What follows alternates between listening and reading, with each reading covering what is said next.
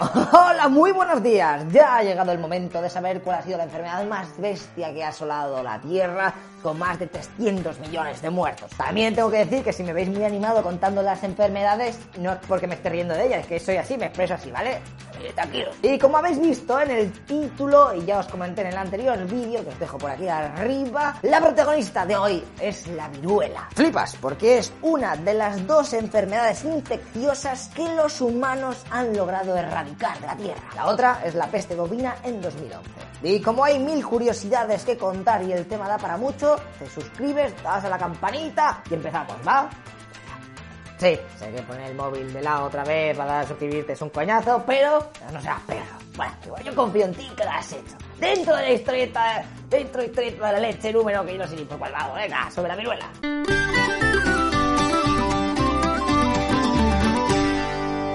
30% de mortalidad. ¿Tú sabes lo que es eso, Chechu? 3 de cada 10 mueren, eso es 30%, loco. Pero es que encima la cosa esta no es que te entre un poco de fiebre y ya, sino que es bastante más chunga. Te voy a contar lo que te pasa si te infectas de viruela, que si has visto Juego de Tronos puede que te suene. Mira, imagina que estás en casa y te entra un tío con viruela. Ya te digo que para que te lo contagie, o estás muy cerca ahí pegado a él, o respiras también cerca, compartís fluidos, ya te sabes, o tocas algo que él haya tocado, como unas sábanas, la ropa, etcétera. Que en definitiva, la viruela es bastante fácil de contagiar. Ok, ahora que la llevas, te vas a tu habitación y al cabo de unos días tendrás fiebre, malestar general, todo en la cabeza, lo típico de la gripe. Pero a los 12 días empieza lo malo. Dentro de la boca se te crean unas manchas rojas que evolucionarán a ampollas. A partir de ese momento eres contagioso a nivel máximo, aunque puedes transmitir la enfermedad desde que empiezas a tener fiebre. Estas ampollas, las de las bocas, se llenan de pus y en un par de días las tendrás por todo el cuerpo como si te hubieran picado 100.000 trillones de mosquitos. Lo que hay dentro de esos granos es jodido virus con ganas de pillar a otro humano a saque. O sea que mucho cuidado. A la semana de tener estos, si no la has palmado, los granos estos se convertirán en costra. Y pasado otros días, no sé cuántos días más, se caerán solas, dejándote marcado de por vida con cicatrices, bueno, con, con el típico de la viruela. Pero oye, por lo menos no has muerto. Hay que verle el lado positivo a las cosas. Si llegas al día 20 o así, estás hecho un fiera. Date cuenta que lo normal es que te mate durante el día 10 y 16. La insuficiencia cardíaca unido a un edema pulmonar te mandarán para el otro barrio. Por cierto, una vez que se te caiga la última costra de tu cuerpo, ya dejas de poder contagiar a la gente, ¿vale? Pero tienes que esperar hasta que se te caiga la última, ¿eh? ¿Vale? ¿Y hay cura? Pues mira, si te pillan sin vacunar y te das cuenta antes del día 3, puedes ir corriendo a que te chuten la vacuna y puede que no te pase nada. O si te pasa que sea muy leve, o sea, muy light. Si en cambio no te das cuenta hasta el día 7, ah, lo siento, tío, pero ya es demasiado tarde. Te la vas a comer la viruela. Eso sí, si te meten la vacuna, eh, puede que los efectos sean menores de lo normal. También tienes que saber que hay diferentes tipos de viruela según su nivel de agresividad, así que puede que toque la lotería. Vale, pues si hay vacuna, entonces me vacuno y ya está, ¿no? Sí, y su historia es bastante curiosa. Los primeros que sacaron algo parecido a una cura fueron los chinos en 1549, que se dieron cuenta que si inoculaban el virus, es decir, si cogían costras de viruela leve en polvo y las explotaban delante de la cara de la gente, estos efectivamente pillaban la enfermedad, pero una muy poco agresiva, una low cost, propiciando que no se muriesen, aunque estuvieran jodidos, yo que sé, 20 días ahí todos reventados, pero luego así eran inmunes. Así, a lo tonto, obligando a la gente enfermar, con esta táctica se pasó del 30% de mortalidad a un 2%.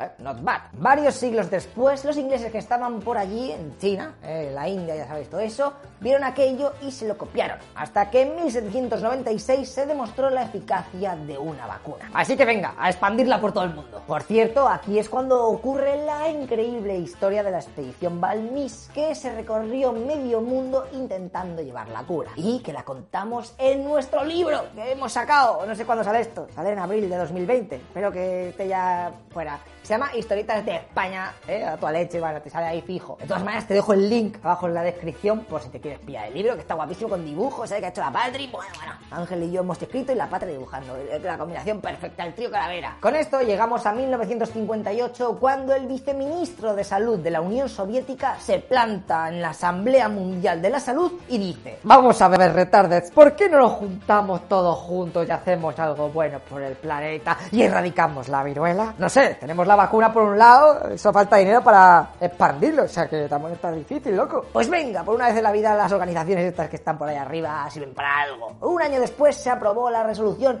y se empezaron a hacer un vacunaciones en anillos, a saco. Que eso de vacunaciones en anillos prácticamente es lo siguiente. Oye tú, que en este pueblo, yo qué sé, de Camerún, hay una infección de viruela. Pues venga, toda la población que esté alrededor de ese pueblo, los vacunamos a saco de viruela para que no pueda salir de ahí. Y así, poco a poco se consiguió aislar a la enfermedad, pasando de tener 50 millones de casos de viruela en 1950 a que en 1978 se erradicase por completo. ¡A tomar por culo la viruela! ¡Fuera de aquí! Bueno, miento. En verdad, la viruela sigue existiendo. Todas las cepas de esta enfermedad se destruyeron en 1986 por petición de la OMS, pero se les dejó a Estados Unidos y a la Unión Soviética tener el virus en sus laboratorios ultra protegidos. Eso sí, de 1999 tendrían que acabar con esas muestras. Ya que no saber qué pasó. Pues que llegó el 99 y estos dos países dijeron que nanay. Y ya en 2002 la Asamblea Mundial de la Salud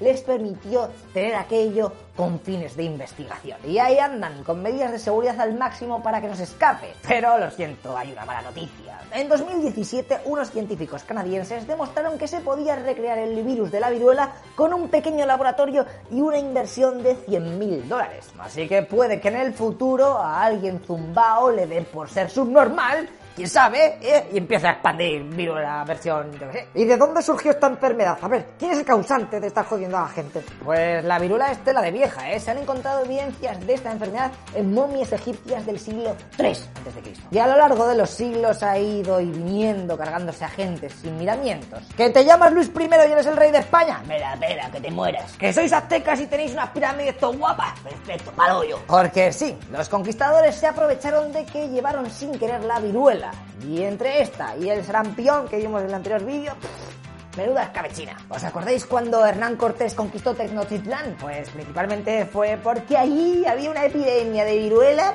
que no veas. Se calcula que murieron entre 2 y 3,5 millones de indígenas mexicanos solo con la mierda de la enfermedad esta. Para que os hagáis una idea, el imperio inca tenía antes de que llegase la enfermedad unos 14 millones de habitantes. Y pasados unos siglos, en el 18, por aquella zona tan solo quedaba 1,5 millones de habitantes.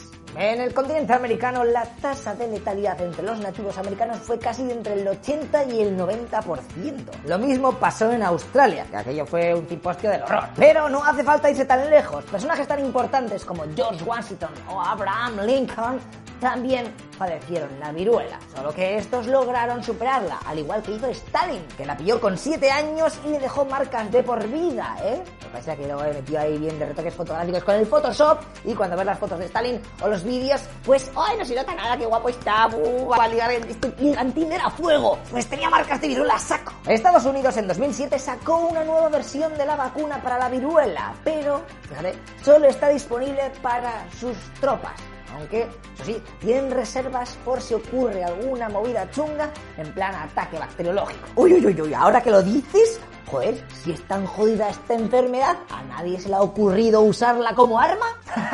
pues claro, tío. Mira, los británicos en 1763 estaban en una de sus fortalezas de Pensilvania, cuando los indios se les rebelan y los rodean, haciéndoles un asedio del horror durante la guerra franco-india. Allí estaban viendo cómo cada vez la cosa se les ponía más complicada, así que hicieron lo siguiente, haciendo que vas a flipar. Unos mandatarios indios, o sea, sus enemigos, entraron en la fortaleza para parlamentar con los generales ingleses. Prácticamente les venían a avisar de que a la mañana siguiente vendrían un porrón de indios y que lo mejor que podían hacer era rendirse. Pero los ingleses, los guiris, dijeron que, ¿qué va, tío? Lo siento, vamos a seguir aquí luchando a saco y defendiendo todo esto. Pero mira, como me caéis súper bien, ¿eh? Os voy a regalar, mira, dos mantas, cogerás ¿vale? Eh, un pañuelo de seda y un cacho de lino. Venga, todo para ti, regalado, porque, tío, eh, somos enemigos pero colegas. Venga, hasta luego, pírate. ¡Pírate! Aquellas telas, como intuiréis, venían de un hospital de viruela. Así que al cabo de unas semanas los indios tuvieron que pirarse de allí porque tenían a la mitad de sus guerreros todos reventados, habían pillado la viruela. Por lo que los británicos ganaron esa batalla, ¿eh? menos cracks. De todas maneras, a lo largo de la historia también hay más muestras de la superinteligencia humana usando la viruela como arma. Por ejemplo, durante la Segunda Guerra Mundial, Reino Unido, Estados Unidos y Japón investigaron para producir un arma biológica con esta enfermedad, pero al rato desistieron porque la vacuna ya existía y era un poco hacer el capullo. Pero es que una vez que se acabó la Segunda Guerra Mundial, algunos países se pusieron a intentar chetar la enfermedad y así que la vacuna no hiciese efecto. Este fue el caso de la Unión Soviética que en 1947 creó una fábrica de armas de viruela en la ciudad de Zagorsk. Fíjate cómo era de secreta la movida que en 1991 el gobierno soviético ante las presiones internacionales dejó que un equipo de estadounidenses y británicos revisase sus principales instalaciones,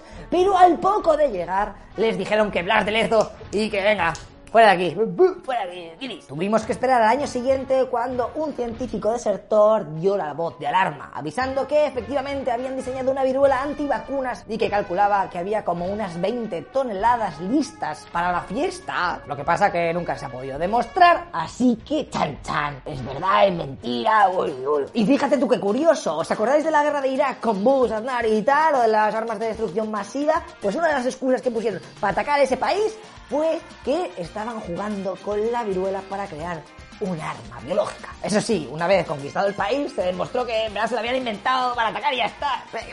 ¿Qué me vais a hacer? ¿No vais a atacar a mí? ¿Vais a invadir Estados Unidos? A la me invento lo que quieras. Este virus hay que recalcar que solo funciona en humanos, pero nosotros, como somos muy cucos, ¿eh? en los experimentos en laboratorio, hemos sido capaces, atentos, de metérselo a primates y a otros animales. Ah, y por cierto, muchas veces se confunde la viruela con la varicela, pero hay varios trucos para saber de qué se trata. Tú apunta por si estás viendo esto en el futuro porque ha habido un nuevo brote y estáis ahí todos como locos buscando información en YouTube. La viruela afecta a las palmas de las manos y las plantas de los pies, ¿eh? La varicela no suele hacerlo. Y las póstulas de la viruela son casi todas del mismo tamaño, mientras que las de las varicelas son random. A lo mejor un granito más grande que otro, pim De todas maneras, si pasa algo, id al médico. Y más o menos este es el resumen para que entendáis esta enfermedad, que gracias a la ciencia se ha conseguido eliminar, pero que puede que por culpa de la estupidez humana vuelva a inundar el mundo de dolor y muerte. O no, quién sabe. De hecho, espero que este vídeo tenga pocas visitas porque eso significará que no ha habido nuevos brotes. Así que ahora que hemos acabado esta miniserie de las 5 enfermedades más tochas de la historia de la humanidad, toca ver de qué va el próximo vídeo. Pero te voy a dejar con la intriga. Así que, así que más sorpresa cuando lo veas, ¿vale? Te dejo el link por aquí cuando salga, madre mía. Pues si vas, a estar atento al canal, o sea que suscríbete, ¿eh? Y por favor, os deseo toda la salud posible y que no os vayáis muy pronto para el lobby, ¿eh? Una somanta de abrazos sanos para todos y hasta luego, lo que piensas.